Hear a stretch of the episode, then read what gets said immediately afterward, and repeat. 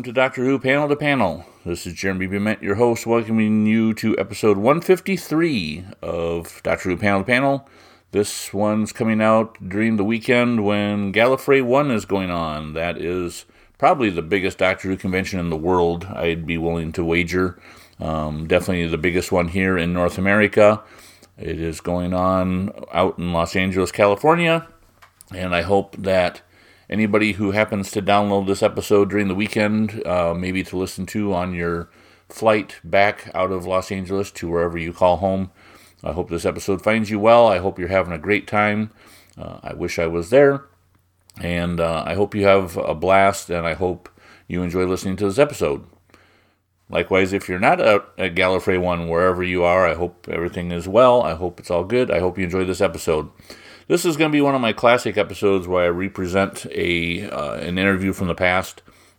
But uh, just to kind of give you a quick table of contents for this episode, we'll start out like we always do with uh, the news for this uh, episode, which isn't all that much. Uh, and then we will go into a review. We will open the Pandorica on the latest Doctor Who magazine, which is issue number 587, and take a look at the newest part of Liberation of the Daleks.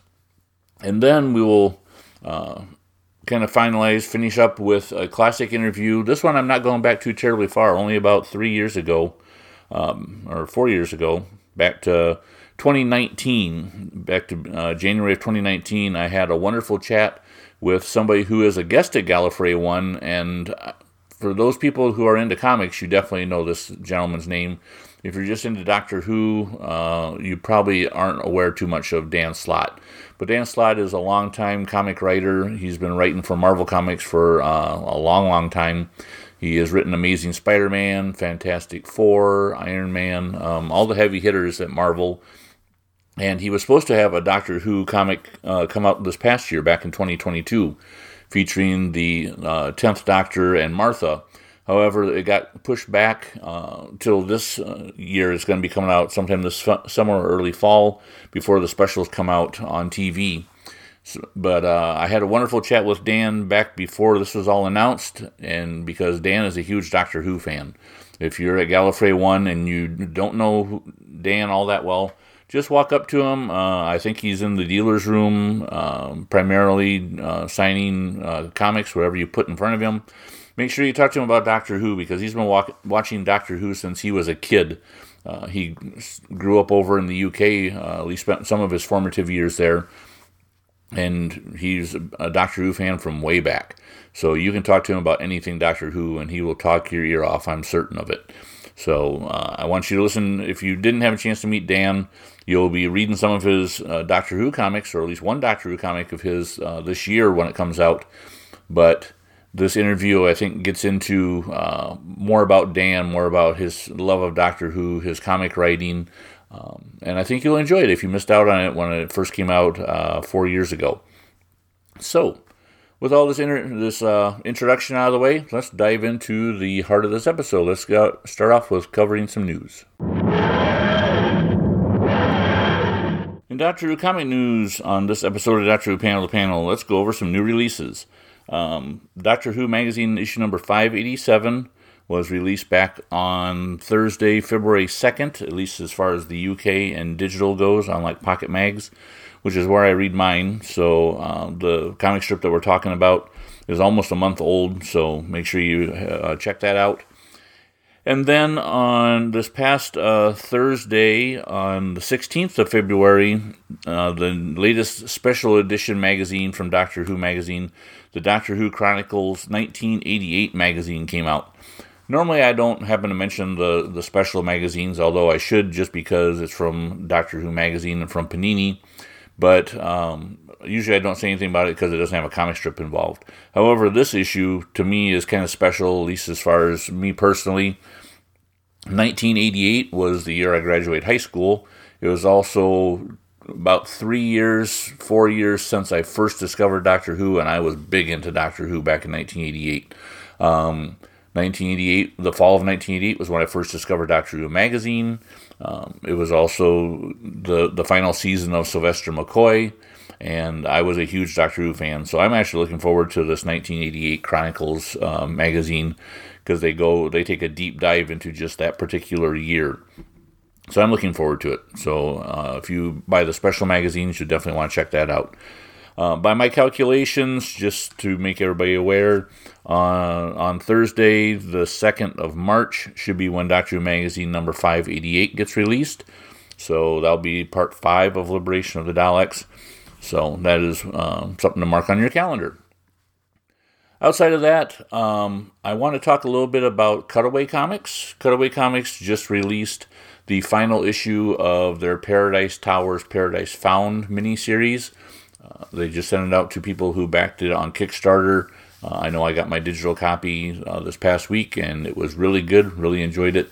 And it looks like they're going to continue on with another Paradise Towers series, which I'm excited about. Anything that kind of expands the Doctor Who universe is definitely great in my book. Um, along those same lines, uh, if you were a Kickstarter and backed their Gods and Monsters, uh, the the first part of their big crossover with all the properties that they have licensed from various uh, Doctor Who creators, the uh, Omega and Sutekh uh, one shot just got sent out to, to people who backed it on Kickstarter. Um, the the paper copies are going out. Digital just got sent out and that is another excellent issue. Um, you can't go wrong with Adrian Salmon art on the Omega, um, or excuse me, on the Sutekh uh, part, which just beautiful to look at. And uh, the the folks who did the Omega uh, one shot, no slouches themselves. Don't get me wrong, but it was great one shots on both sides of that. Um, and it makes me really anxious for the Gods and Monsters story to start.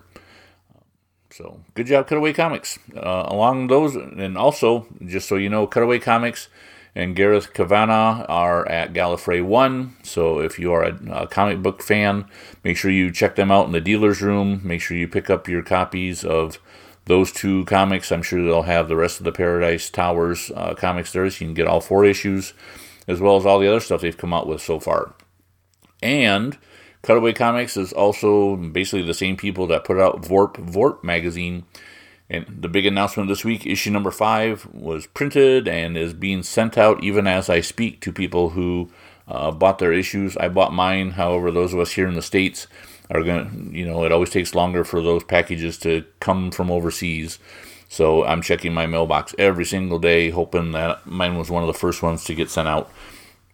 However, um, if you are at Gallifrey 1, I know from pictures that were shown on the uh, on Twitter, they have stacks and stacks of Vworp Vworp magazine issue number 5. So make sure you check it out. Make sure you buy your copy there. That way you don't have to wait. Um, if you haven't, if you didn't order one online, if you're a comic book fan, make sure you uh, grab a, a copy for yourself. Make sure you flip through it. Make sure you buy a copy and tell Gareth that uh, Doctor Who Panel to Panel sent you. So make sure you don't miss out on that. And uh, we'll be doing a review of Vworp Vworp magazine number five as soon as I get my copy.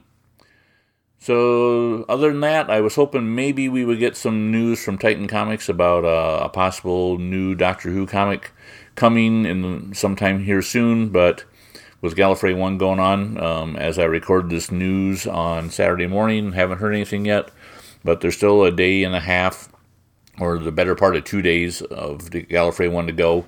So maybe Titan Comics will see fit to release a little something, but uh, I'm not holding my breath. So that is it for the news. Let's jump into a review.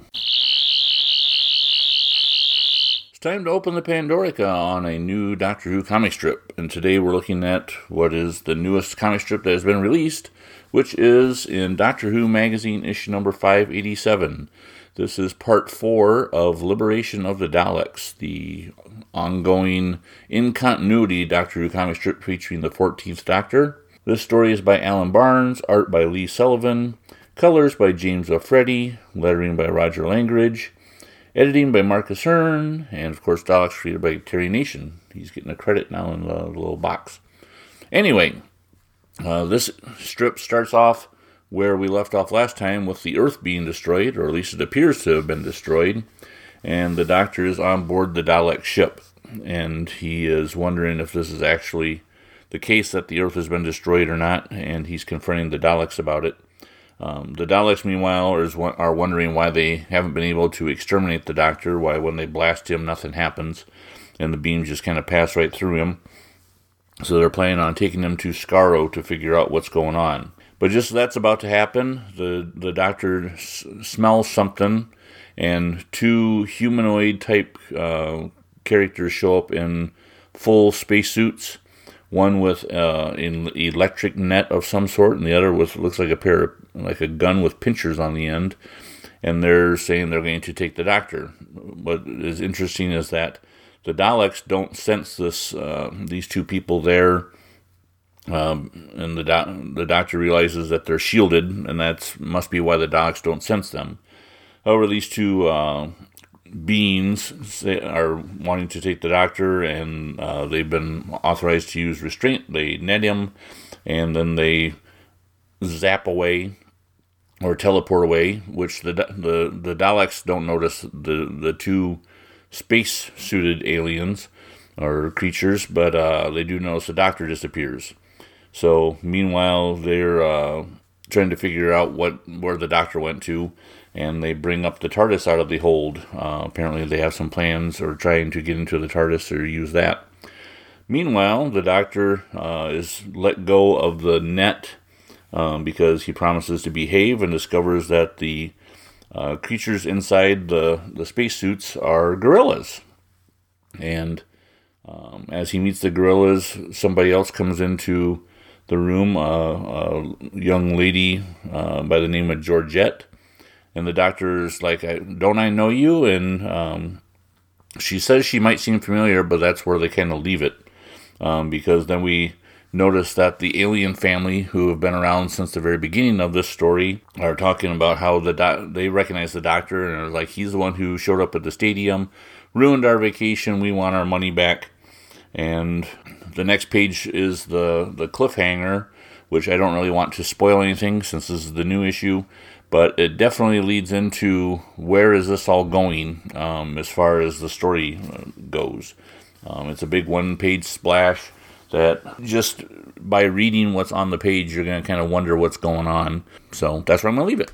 Uh, this this issue, this uh, strip continues on the story rather well. Um, once again, there's not a lot that kind of happens since this is all this whole story is in the span of an hour. So it's just a, you know a few minutes of what's going on. However, it's it does move the the plot ahead, and it definitely leaves. It's getting to where they're going to reveal a bit more about the story as to what's going on. Uh, so Alan Barnes is doing a great job with this story, I think, making the story uh, stretch out over the you know the for, we're about a quarter of the way in, and uh, it's been I think if you would read them all in one shot, it would be you know, the first 10 minutes or 15 minutes of an episode. So I think it's been, as far as structure goes and the, the, the way the story's been told, I think it's been really well. Lee Sullivan's artwork, of course, never fails to impress. Um, Lee's artwork is always great. It's um, Daleks everywhere, and uh, he does a good job drawing gorillas as well. So good job, Lee. Once again, another great strip by the team of uh, Alan Barnes and Lee Sullivan.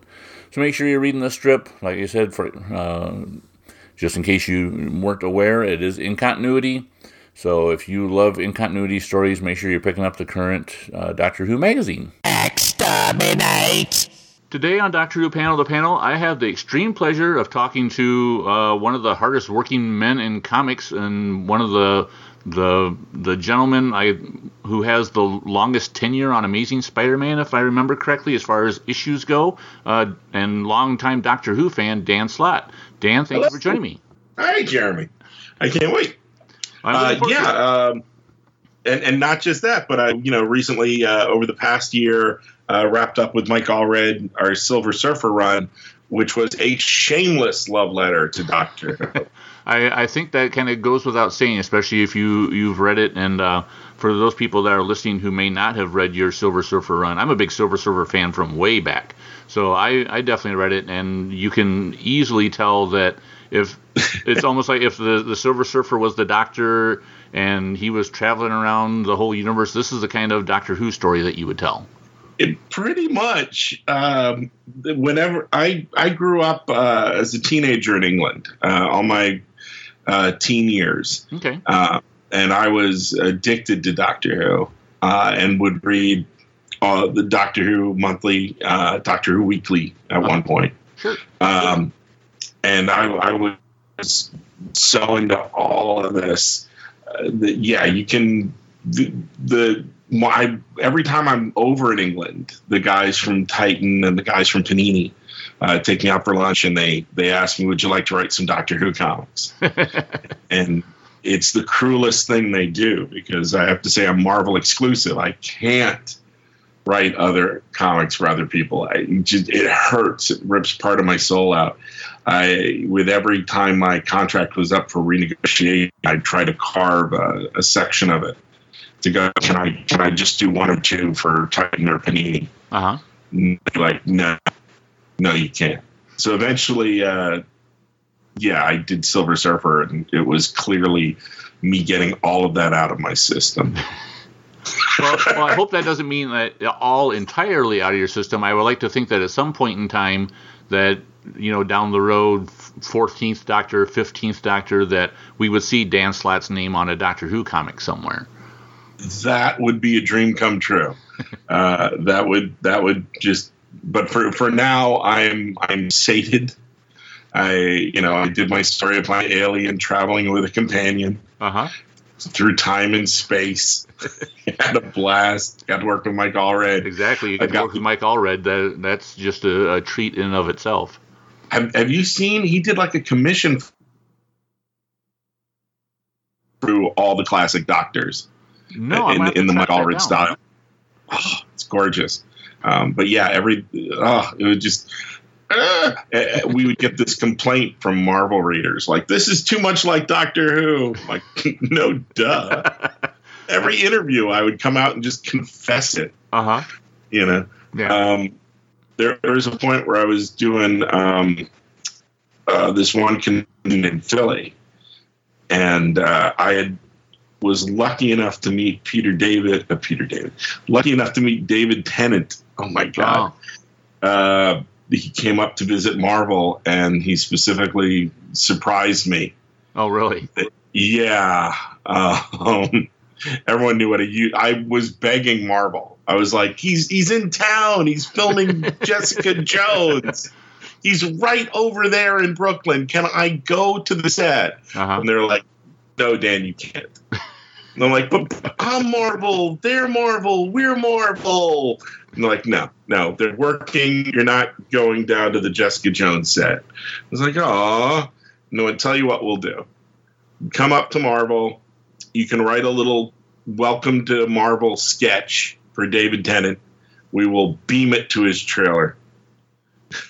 like record this welcome to the Marvel family sketch. Uh-huh. I went up there, wore my best shirt, button down, had my little props, had a, wrote a whole little skit, was going to perform it, uh-huh. and I was in our green screen room, and they were they were not filming me; they were lying. we did multiple takes, and then finally, on like the fourth or fifth take, the door burst open. Is David Tennant? he's like, "Hello, I understand you're, you know, outside of Stan Lee, you're the greatest living Spider-Man writer." I was like, "Oh my god!" I was totally losing it. I, I, I, I, was terrible. I sounded like I was going through some kind of conniption. I was, uh, you know, I'd be trying my best to be normal in front of David Tennant, and then uh, every other second turning to the people who set up, like going, "I'm going to kill you." because I'm thinking I didn't bring anything to sign or oh uh, god, I was from stuff or oh gee. But we we posed for some pictures, we chatted, it was a great time. Um, and the, a couple weeks later, I'm uh, going to the Wizard World Philly, and I the way you get me to go to a comic convention uh, is you promise me what Doctor Who people I'll get to meet. I got you. That's my price. um, so I had already set that up, knowing that he and Billie Piper were going to be there. Uh-huh. Then I'd, I'd, get a picture, I'd get an autograph, and I'd maybe get a chance to say hi, and I'd get front row seats in the uh, panel. Yeah. Um, and I and I brought like comics to give them, and I'd given uh, David Tennant uh, Silver Surfer stuff. Okay. When he was up in Marvel, um, and when I walked into the uh, at one point I walked into the celebrity green room, not the comic book green room, just to get a quick thing of water. They said I could sneak in and just get one. Yeah. Um, and I turned, and there was Dave Tennant and Billie Piper having a coffee, and I froze. and it it had only been like two weeks, so he looked up and he still knew who I was and remember uh-huh. me. He went, yeah. He went, Dan. it's like, ah, you know. So I had comics to give to both of them, and he's a big Spider-Man fan. Okay. So I gave him a sneak peek uh, of Alex Ross's new design for uh, the next Spider-Man suit of uh, armor. Oh yeah, which is like you can currently play it in the PS4 game, the one with the light up spider. It looks great. Oh. Yep, so my, he son, got my son's playing that. There you go. So he David Tennant got to see that months ahead of people because there you go. He's my idol. Yep. Um, but when I was giving Bill Piper the Silver Surfer uh, trades, Tennant stops and he puts his hand on top of one and he goes, "Oh, you got you have to read this. You're gonna like this. There's a lot of uh, Rose in this character Dawn." it's like awesome. he read it all. Yep. yeah. So it was, that was cool. Oh, Life awesome. is cool. Yeah, I, I know by seeing pictures of. Uh, I know you went over to the UK and have done some conventions over there, and I know you've met a, a, a vast majority of the doctors, and uh, it sounds it, like it is, it's, it's one, one, of your perks. It's easier to tell you who I haven't met. like who's on the bucket list. So, so you have a list in your pocket of this is the per- you know I need to meet this one and this one and this one, so you can check them off as you go. There's only two living doctors I have not met yet uh, and that is uh, McCoy McGann. Oh well, those are fairly easy ones. You can catch them on conventions here, there, and everywhere. Yeah, yeah, but you don't want to say it's easy. but uh, I've every every living doctor, in, including um, the the recent new third first doctor. Oh, yep, David Bradley. Yeah, yeah, who's also Walder Frey and also in uh, um, in uh, oh, you know, the uh, uh, Chibnall's show, uh, Broadchurch. Oh, Broadchurch. Yep. Yeah, he's like he's an. Oh, and he was also in all the Harry Potter movies. Yep. Yeah, so I got to meet. You know, I've met like everybody. Uh, uh-huh. Uh, it's it's great. Um, awesome. Uh, they're and they're the nicest ambassadors for the show. Every I haven't met the um, we I don't think you call them companions. I haven't met the Doctor, the Thirteenth Doctor's fam yet. Oh, so I, but I got to meet Jodie Whittaker and Matt Strevens and Chibnall. Um, I got to interview them along with two other Marvel people. I got to interview them at New York Comic Con. Oh, that's and cool. I bet that was a treat. That was such a treat. And there was one point because we had these like live streaming people commenting and one of the comments that floated near my head for a while was, I think Dan's in love. Because I just get really giddy around any Doctor Who people or Doctor Who stuff. Yeah. I'm just, it's my favorite show of all time. Oh, you bet. Uh, same here. And you're talking about how the, the actors are really good ambassadors for the show. Um, I used to, I started going to Doctor Who conventions back in about 1993 so I met like uh, Jon Pertwee and Peter Davison and Colin Baker and a oh. lot of uh, like William Russell and Carole Ann Ford, a lot of the classic actors and actresses. And I couldn't agree with you more about how they're great ambassadors for the show because to me, I was always impressed by the fact that the British actors, when they come over here to a convention and to meet the fans, they are so excited that you enjoy their work so much that you you look you don't look at them as as we we look at them as you know stars and people that we've seen on our, our shows and, and stuff that we enjoy but to them, they just look at it as I'm doing my job, and I appreciate the fact that you you enjoy my work. Whereas it seems like American actors get the the star quality to them, and they feel like they're they're supposed to be looked at that way. Uh, it's it's different from every. It's different for everybody. Everyone's a different. Uh, you know, when you meet American celebrities, everyone's mm-hmm. a it's it's a potluck. You never know what you're going to get. Yeah. Uh, but with the, uh, it was something I felt growing up in the UK. Um, there's an experience you'll have if you're like a, if you're an American over there, where if you step on a British person's foot by accident, they beat you to the I'm sorry. Oh, yeah. It, it's a freaky experience. It's kind of like walking up the stairs in the dark and you think there's an extra step. Uh huh. You're kind of mentally left in this no man's land of, I was about to say sorry. I stepped on your foot. What's going on?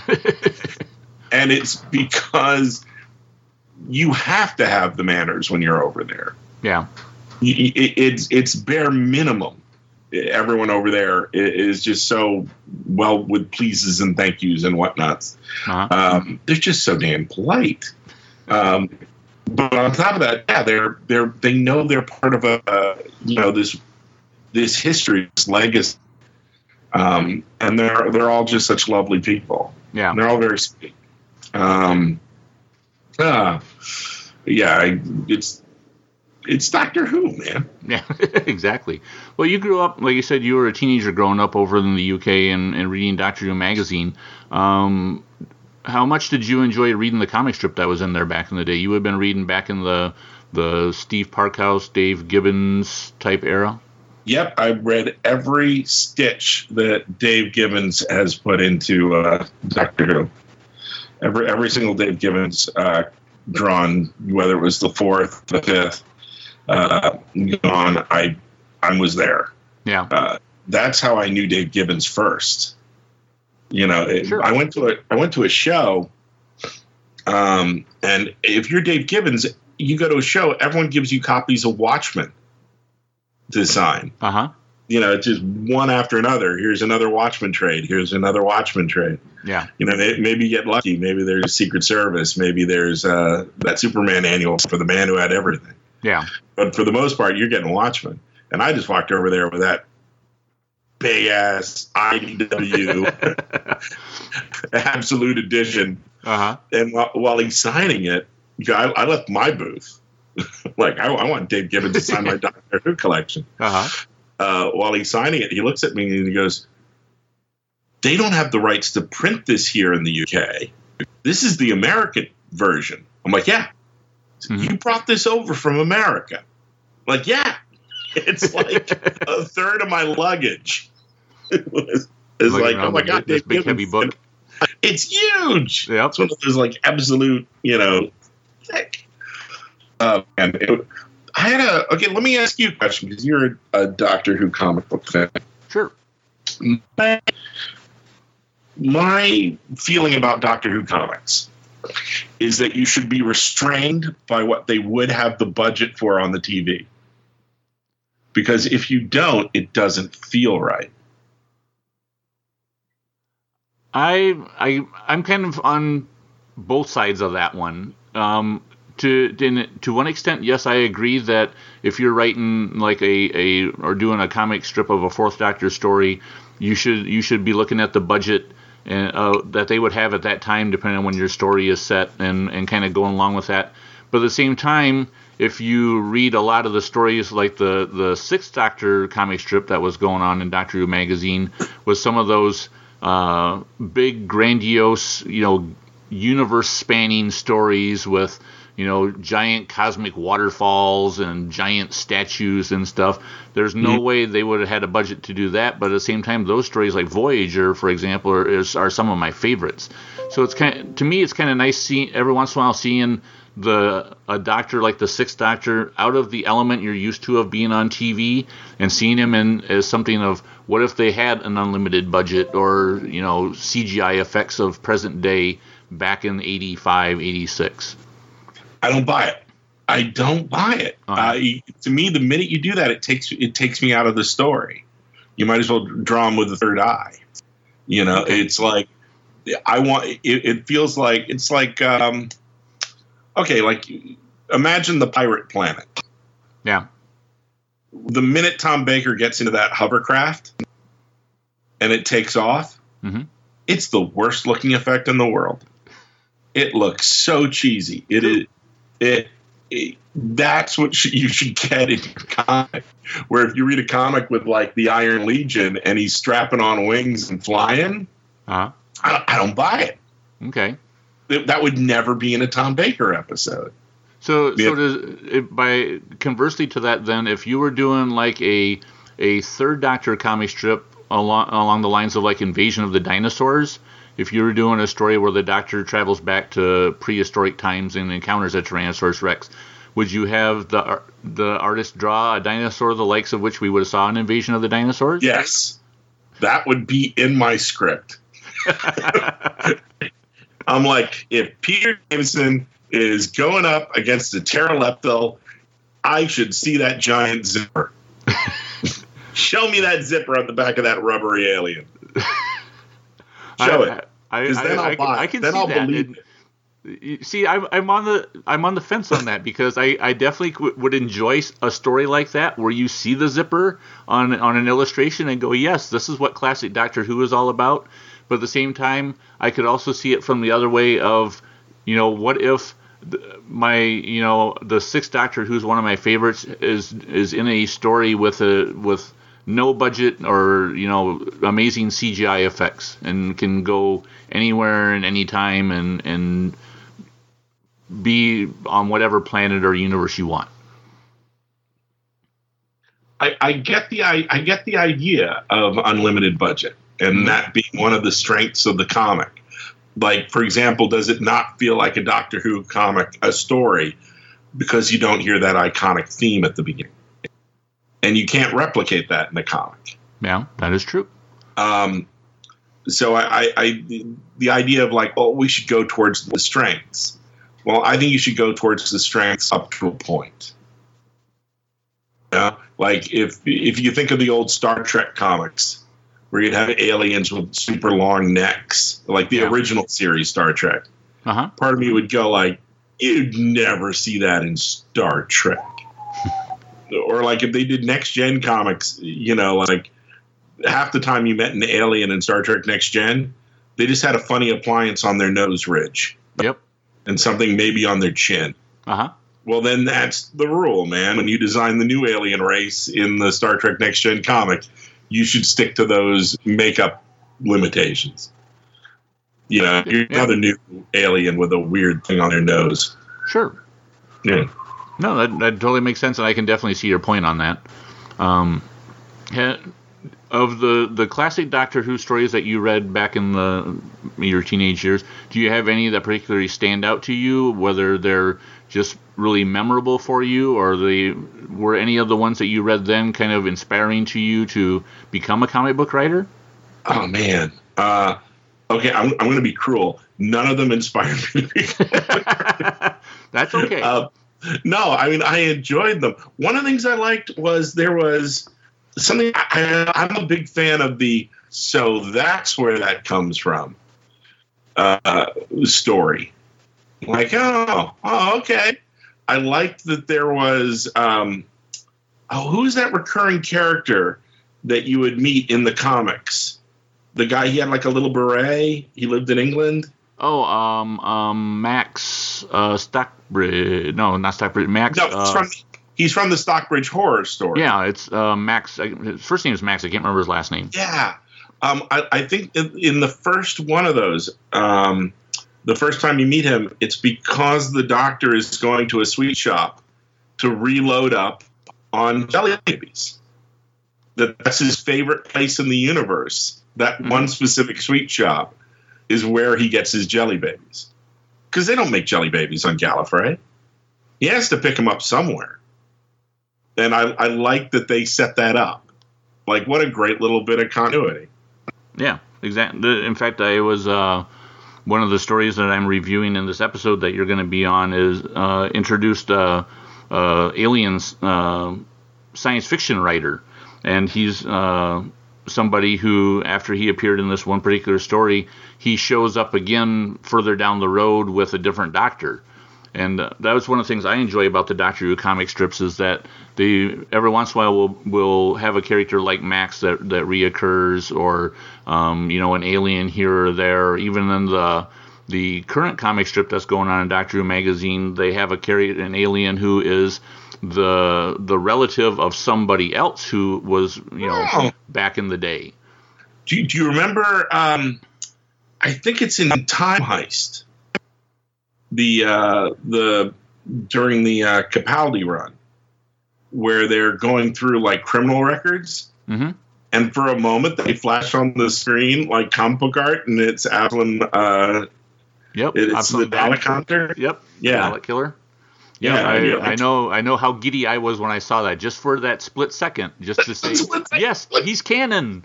He's canon. that was like the best. Uh huh. So yeah, no, it's it's fun when this stuff gets folded in. It's fun when this when you know it has its own continuity. It's also frustrating because of Doctor Who. Continuity in canon keeps going out the window. Yeah. You know, like just try to track the actual painting of the Mona Lisa Doctor Who continuity. it'll it'll break your brain. It doesn't work. You know, it, the thing that Rory smashed over um, the handbots in the uh, Girl Who Waited was that one of the fakes from City of Death? I don't know. Yep, yep, exactly. you know, and then Mona Lisa is trapped in the painting in Sarah Jane Adventures. Uh huh. You know, what? Did you just kill her, Rory, when you smashed it over that handbot? Did you just take a life? Uh huh. How does that work? I don't know. So yeah, I don't think you can be fair. Uh, I don't think you can treat even Doctor Who TV canon is canon. Time apparently can be rewritten. Um, like, d- did it bother you like during Shakespeare Code when this is the first time the Doctor is meeting Shakespeare? when you know in the Tom Baker years, he references meeting Shakespeare every like fifth episode. Yeah. To, to, to me, no, I, I take everything with a grain of salt, and then you know, there, with the show being around for so long as it has been, and uh, I was a big, I, you know, I've read the a lot of the comics, the majority of the comic strips. I've read a lot of the novels and listened to the Big Finish audios.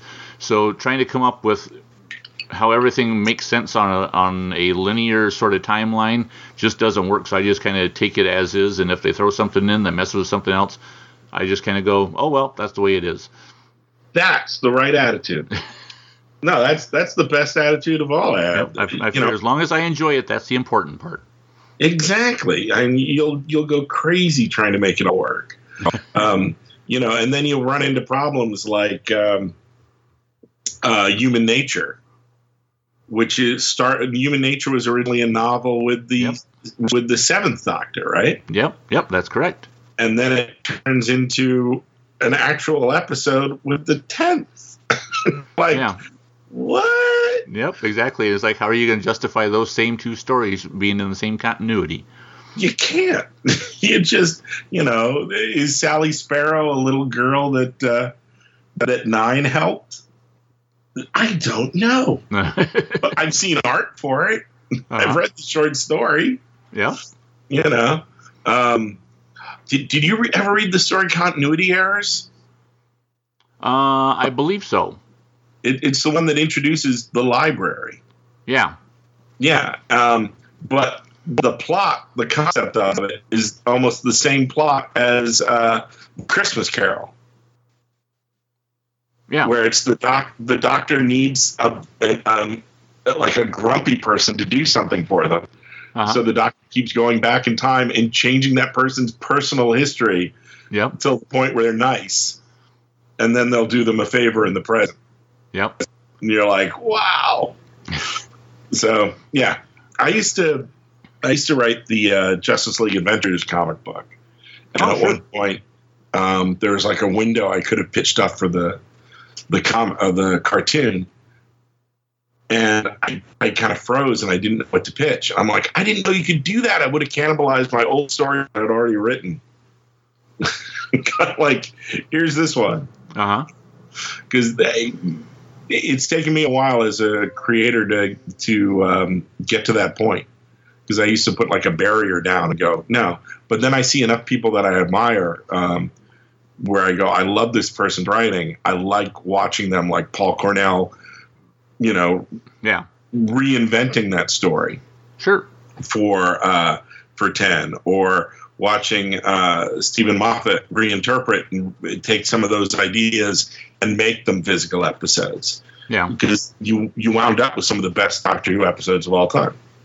Yeah, most definitely. Now, um, talking about continuity and and trying to fit things in or not fit things in. With you being writing Amazing Spider-Man for as long as you did, and now that you're on Fantastic Four and Iron Man, um, do you have how difficult is you to follow their continuity and try to do things in stories that don't touch on other things or don't influence other things or fit into certain boundaries? It's tricky. Um, if you take the characters to new direction um, and start revolting. Yeah. But if you keep them in the same status quo fans get bored so it's um, it's a weird mix of you know color inside the lines, color outside the lines. Mm-hmm. Um, the more I do it, the more I don't care if they get mad. Well, I, I, think you've kind of you've you've uh, you survived uh, Superior Spider-Man and you know killing Peter Parker and having Otto Octavius take over in the role, and I I know there was plenty of fan revolt on that one. Uh, if, you, if you made it through that, I think you can make it through pretty much anything. Well, for all the fan revolt we had for that, we also had the greatest increase of new readers. Oh yeah, most definitely. So many people showed up to go, "What are they doing?" Yeah. That it more than made up for anyone who said they were leaving. That our our actual for all the revolt, our our sales for Spidey uh, for Superior Spidey, our regular readership jumped up 20,000. You know, oh, sure. so, so for everyone, for all the people going, oh, we're mad, it was people were into it. Yeah. Um, I did not learn the lesson well. Uh, no, because when we did Worldwide, which was the arc where Peter Parker finally hits it big and he's a CEO of a worldwide company, uh-huh. we knew we were going to go back to ground zero. We knew we were going to, by the end of it, take everything away from Peter and leave him in a worse spot than ever. Yeah. Um, but fans were so nervous about what are you doing? You're just turning into Iron Man, or why why are you doing this? And Peter should be poor, or Peter should be a photographer working for the Daily Bugle, or I don't like this. I I would start hedging the stories. I would start having Peter talk or explain about how he's still Peter Parker. Yeah. Even though he's in this weird situation. And I shouldn't have done that at all. I should have leaned into it super hard. I should have like just gone flying cars and suits of armor and you know fighting you know the equivalent of Spectre and Bond villains every week, saving the world. I should have just gone super crazy with it and had fun with it. The way I did was superior.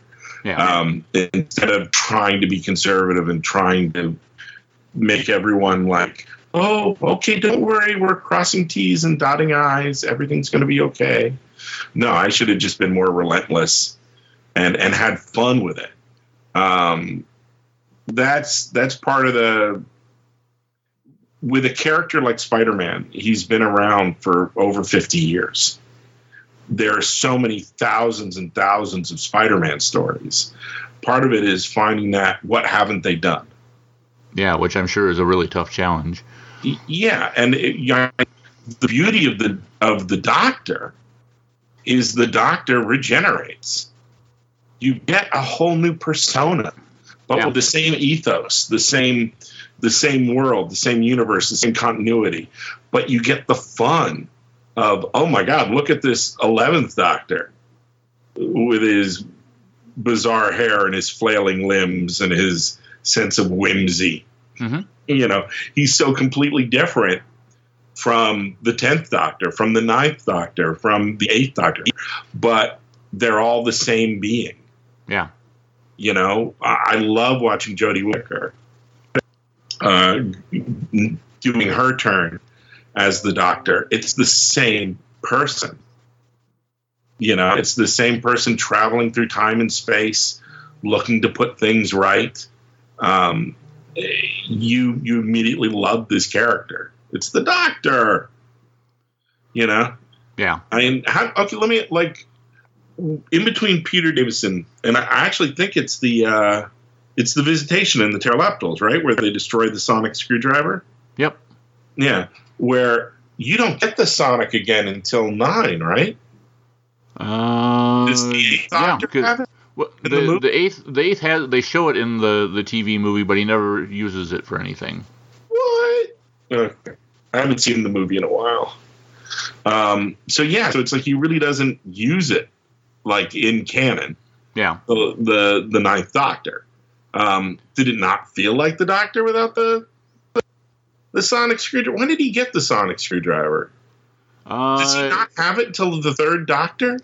They he had it. It looked kind of like a little metal pencil. It's in one of the Patrick Troughton stories. I think it was Fury from the Deep is when they first introduced it. Ah, But all, all it, it literally was a sonic screwdriver. I remember. I think they have a clip of just a, a 10 second clip of a scene where he uses this little pen device to take a screw out of the the uh, handle of a pistol to how, show how, that. how far we've come. Yeah, exactly. It can now reattach barbed wire. It can light candles from a distance. Is there anything it can't do? It's it's the the sonic device, uh, uh, sonic screwdriver has come a long way since since back then. Uh, the, the the thing I do not like that they do with it, I don't like it when they use it like a Star Trek uh, um, tr- uh, tricorder. Okay. I don't like where he, he or she whizzes it around, looks at it, and he goes, "Oh, that's twenty percent iron." Yeah, I, no, no. Yeah, to to me this the this this season of Doctor Who with with Jodie that was one of the problems I had. It seems like the only thing she uses the sonic screwdriver for is to scan something and glance at it and and say, oh yeah, this is whatever it, the the you know chemical makeup of it is, or here's how it's powered or whatever. It's it's it's a, an information gathering tool more than it is a a an instrument to do something. Yeah, but but conversely, it's like I'd much rather have it be that than the solution to every problem. Yeah, very true. I agree. You know, as opposed to I, I'd much rather have it do the passive thing of the scanning the stuff than the the moment where I kind of went, no, reattach barbed wire, no. and I don't I don't like it as the bluff gun. You know, where Yeah. the doctor will stand and look tough and then aim it at the bad guy and hold it up, and then the people are like, "Oh my God, you're the doctor!" and then they immediately uh, give up. They run away. You're like, he's holding a blinky light that can open doors, man. it's like it's not a bluff gun, and and it's like he knows it. You, you, like you're an old timer like me. You know, for us, the doctor was somebody that thug number three would walk up to and punch in the head, and he would go down. Yep. You know, and nowadays he feels he or she feels like a god. Yeah. You know, I, I kind of like the you know more living by your wits doctor. Yeah, I agree. That's why I still, you know, as much as I enjoy watching Jodie Whittaker on TV, I've really enjoyed going back and watching some of my classic Doctor Who DVDs just to to remind myself where all this began or where I started getting into Doctor Who and you know watching Patrick Troughton kind of bumbling his way through things and knowing Yeah. that you you know that he knows what's going on, but at the same time he's kind of it, it feels like he's flying by the seat of his pants. Oh God, yeah. You you you take that character and you put them in a tomb of the Cybermen. You're frightened for them. Yep. You know the stakes are high. the The thing I liked about the Capaldi uh, era was there's a certain kind of doctor that that we that most Americans have seen, and that's like you know the new Who. hmm That's you know nine, ten, and eleven. Yeah. which were all friendlier, cuddlier, you know. Um, nine would pretend to be tough. you know. But there were all these characters that that were silly and fun and very, you know, friendly. Uh huh. And it was fun to see a grumpy doctor again. Yeah. Um, I, I just don't think American audiences were ready for it. You know, I they were so used to 9, 10, 11. I think 12 kind of shocked them. Yeah, I, I, think so. In between the, the grumpiness and the, the fact that he was an older uh, doctor, where all the people that have watched New Who, a lot of them have grown up, you know, watching New Who. Um, I have a uh, the, my, the doctor. My, the doctor's your boyfriend. Yeah, exactly. You know, my my uh, wife's oldest daughter, uh, Christopher Eccleston, was her first Doctor, and her and I would sit and watch Doctor Who every week together. And when we got to uh, Capaldi, she wasn't a fan of his be- because she's used to the Doctor being a younger person, somebody that she can have a crush on. Who wouldn't have a crush on Peter Capaldi? Those eyebrows. Well, just just the eyebrows and the, the hair alone. By the time you get to the, his his uh, final season, oh, the giant mops of hair! How I envy yeah, him. That had a life of its own. It was fantastic. Yep, I agree. You know, it was it, incredible. There, there is something I have loved about every single era of every Doctor. There's not a single Doctor I do not love.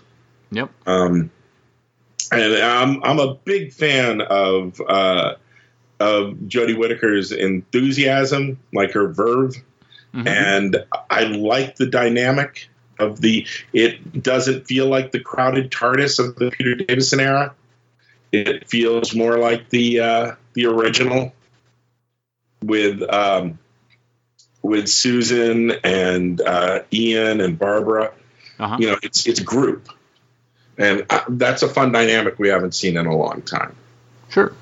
You know, it's like when you had the Peter Davison era. It's like there was always somebody getting short shrift whether it was Adric or Tegan or Nyssa, where you'd almost want you'd almost want to like one of them to take a vacation for a bit. Yeah, so other people could get more real estate to play with. Yeah, I would I would agree with that. Although I do think this first season out, I think Yaz kind of got short shifted as far as stuff. You know, she we had the the one story with her meeting her her grandma in the partition of India but outside of that, it seemed like they did a, a much better job of developing uh, oh, Ryan Graham. Yeah, yeah. But but I did like they did a lot of stuff with Yaz where she and the Doctor were gal pals. Whether they yeah. were on the ship together in Ghost Monument working together, or yeah. in the last episode working together against the Ux, um, or, or even they'd have to pair up. She would often go to Yaz uh, as the one she wanted to hang with. Uh, so there, there was there was a fun chemistry there. The thing that drove me crazy about Yaz was everyone kept forgetting she was a police officer. Yeah, I totally agree on that. That she should have been doing stuff that was like not taking charge, but going through procedures or yeah. being able to de-escalate people when they were getting into rows, um, like acting more like a cop yeah. there was a, a, point when they were back in Sheffield in the um, the arachnids in the UK episode, mm-hmm. and a character points a gun at her, and at no point did you go, "I'm a cop."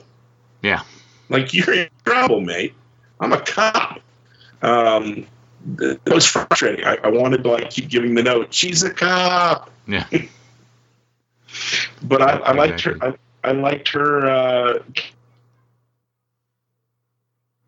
Uh, to me, the standout companion was uh, Graham. I and, totally agree. And, I, I love Graham. Graham, I think, was the, the best companion of the three. But here's here's I think our unfair reason why we're saying that. It's because we're old. We're old. It's the old an old guy gets to be the companion for once. I, I you knew exactly where I was going. Yep, we are exactly because I've I've thought that since I first saw him and I started liking him. It was like, is it the fact that I'm you know going to be 49 years old this year? The reason yeah. why I can re- I can relate with, to him so well. Everything that would come out of his mouth that was like, I'm tired and old. made me love him. like the fact he starts carrying sandwiches so he can keep his blood sugar up. yep. Or he wants to take a nap. Uh-huh. Or he gets stuck being like the guy with the bucket and kerblam. I was like, I love him. He's yep. mean. It's the old the old geezer who gets to gets to travel with the doctor because the companions for forever have been the young the young companion. Can you think of yeah. anybody who is outside of uh, when they had uh, Wilf uh, for the that two parter? Yeah, Lieutenant. Yeah. Outs, outside of uh, Wilf, there's never well, there's never been like a, uh, an old codger, and I was like, oh man, I love this dynamic.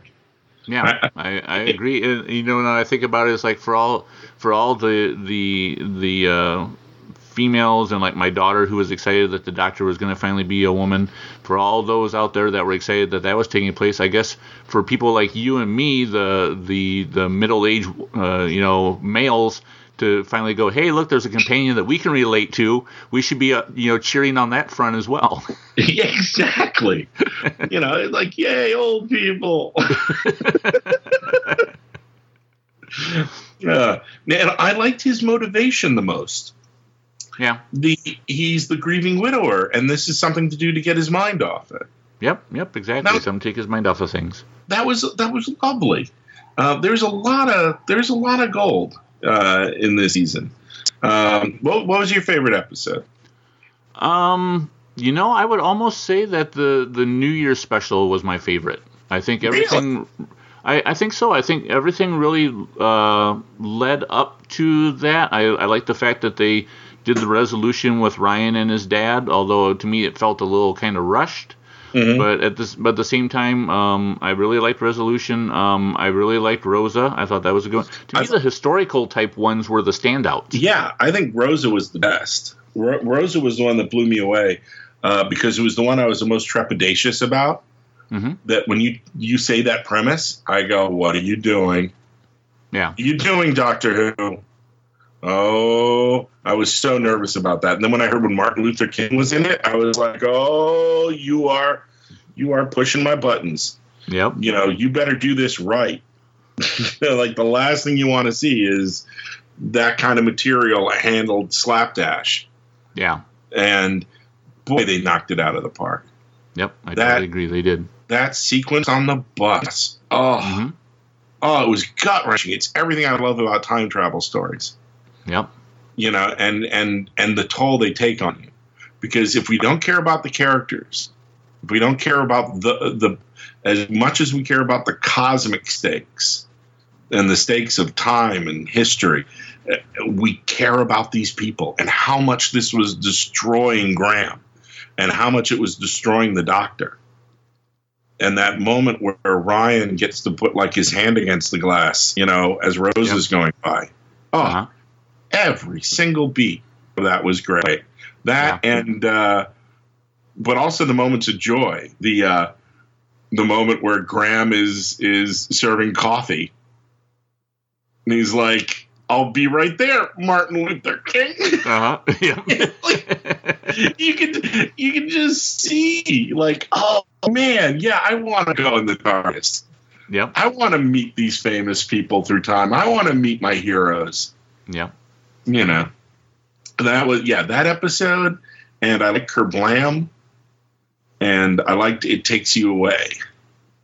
I thought it was really good. The frog, what the hell? the, no, the frog. That's the stuff I live for in Doctor Who. No show besides Doctor Who would do that. Very true. And that that's why you come back. Like, yeah. what are you going to show me next? Yeah. You know, you know, even even in seasons where things weren't working, you know, you got Brian Blessed running around as a warrior. Yeah. just like go wrong there. You can't go wrong. like, okay, bring it. Even yep. an episode where things aren't clicking, well, there's Alan Cummings. yeah. as the king, and you're like, what? This is uh-huh. great. Yeah yeah, so I, I, like, you know, I almost like uh, the show better when it starts tripping because, you know, no show is going to give you uh, is going to give you 100% gold all the way through. You can't. Yeah. They're producing these shows at incredible speed. They're, they're doing it like late night shoot. They're they're they're putting all this together on a shoestring, and you know, you're going to have episodes that are brilliant. You're going to have episodes that, you know, we will talk about for years and watch yeah. and rewatch, like Rosa. Um, and it, at least, you know, in episodes where things clunk a bit, if you're gonna if you're gonna fail, fail because you're reaching for the stars. True. You know, fail. You know, if you're gonna if it's gonna hit a bad beat, at least give me some gems along the way. Give me something where like, okay, that was great. Yeah. Um, and if and if you get some of those gems in one of your masterpieces, where Doctor Who is Doctor is talking to a cosmic frog, God bless. That's TV, man. That's just great. Most definitely. I love frog. well, well, Dan, I, I, I think we've covered everything that I wanted to talk about. Um, uh, you're you're working hard on Fantastic Four and Iron Man. Um, do you have any other projects or, or things lined up? I'm sure those two are just keeping you busy. Well, with Fantastic Four, uh, it's it's very much a dream book. Um, it's the FF was the first comic I ever read as a kid. My cousin's comics. Oh, yeah. uh, if I could have moved on to any comic in the Marvel universe after Spider-Man, it was always going to be FF. Mm-hmm. And Iron Man, ever since Robert Downey Jr. slapped on that suit, it's like a worldwide phenomenon. Everyone knows who Tony Stark is now. Yeah. Um, and there's something fun, especially in a day and age where we're seeing shows like Black Mirror or Rick and Morty on two different sides of the spectrum, mm-hmm. where technology is such a source for either really creepy Twilight Zoney stories or really over the top, insane comedic things. Um, and I like playing in that world with Tony Stark. Um, yeah, it's like you look at my heroes, Tony Stark and Reed Richards. I, I wonder who they remind me of. Yeah. I, wa- I wonder. Hmm. I wonder. I wonder. so it's all it's all good, and maybe yeah. we'll have some secret stuff that I'm not at liberty to talk about right now uh, coming your way in the oh, awesome. Too distanty 2019 ish. Like, like I say, 2019 has just started, so I'm sure we'll be seeing lots more stuff from you down the road. Oh, you're gonna freak out. it's gonna be great. That, uh, that. That's a teaser running of itself. I'm happy with that. So, yeah. uh, Dan, Dan, Slott, I, have like I, have told you, um, my I, I, spent 15 years running a comic book store, and I read your whole run of, of Spider-Man stuff. And my son, who is 12, he uh, grew up reading your Spider-Man comics. I would pass them on to him after I got done reading them. So mm-hmm. he, you are the Spider-Man writer for him, and uh, I've enjoyed your work ever since the Ren and Stimpy days. Oh, Ren and Stimpy. Well, luckily he's got he's got uh, Nick Spencer and Tom Taylor and a whole bunch of new Spidey writers on the way who are doing great work. Uh, yep, they, the, they are indeed. Spidey keeps swinging. Going to be awesome. Uh, video games like the PS4 game and the uh, the the all new, oh, just award winning Spider-Man into the Spider Verse movie best yep. Spider movie ever. It's a great time to be a Spider Man fan. Oh, most definitely. It's a, it's a good time to be a fan of your writing as well, sir. And uh, uh, thank you for taking time out of your busy schedule to, to chat with me today and to talk about Doctor Who comics and just Doctor Who in general. And uh, thank you very much. Oh, thanks, Jeremy. It was fun. I hope you enjoyed listening to that classic interview with Dan Slott. Dan is a great guy, and way, uh, you know, back in 2018 when I first chatted with him, uh, I had met him once before at a, at a, comic book convention back in Chicago, um, quite some time ago. Um, but he was great to talk to then. Uh, he was great to talk to back in 2019 when this interview took place. And I hope those of you who were at Gallifrey One, uh, who are comic fans, had a chance to meet Dan and uh, chat with him He's just full of energy. He's, he's wonderful. He's fun, funny, um, just a, a, great guy and very knowledgeable on Doctor Who. And I'm anxiously awaiting his one shot, uh, his uh, special that's coming out this uh, summer or early fall. And I can't wait for it. I think Dan Slott, I've read stories of his for, you know, over a decade now, from Amazing Spider Man to Iron Man to Fantastic Four. Um, lots of Marvel stuff that he has done, and he never disappoints.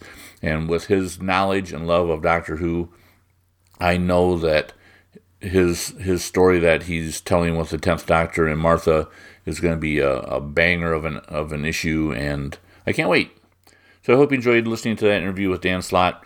I hope you enjoyed this episode of Doctor Who Panel to Panel. If I can ask one favor of you this time around, please do me a favor and go on iTunes and leave me a positive or favorable review. I just happened to check today and I only have like five reviews on iTunes, which isn't all that much considering this podcast has been around for uh, nine years now or somewhere in that vicinity. And uh, it's less than one a year for a review. So if everybody, or at least some of you, could uh, go to iTunes and leave me a positive review. I would greatly appreciate it. And uh, if I see your review and can get a hold of you, I'll send you a Doctor Who panel to panel button to put on your jacket or carry bag or whatever. So, with all that out of the way, thank you for downloading this episode. And until next time, this is Jeremy Bument saying bye. Doctor Who Panel to Panel, the podcast about Doctor Who comics, thanks you for downloading this episode. Let us know what you thought about this episode or of Doctor Who comics in general. You can find us socially on Facebook at Doctor Who Panel to Panel, on Twitter at Doctor Who P2P, 2 being the number 2, and online at DoctorWhoComics.com. Download previous episodes via your favorite podcast service and find the complete catalog of episodes featuring amazing interviews with creators past and present at archive.org. Just search for Doctor Who Panel to Panel. Thank you.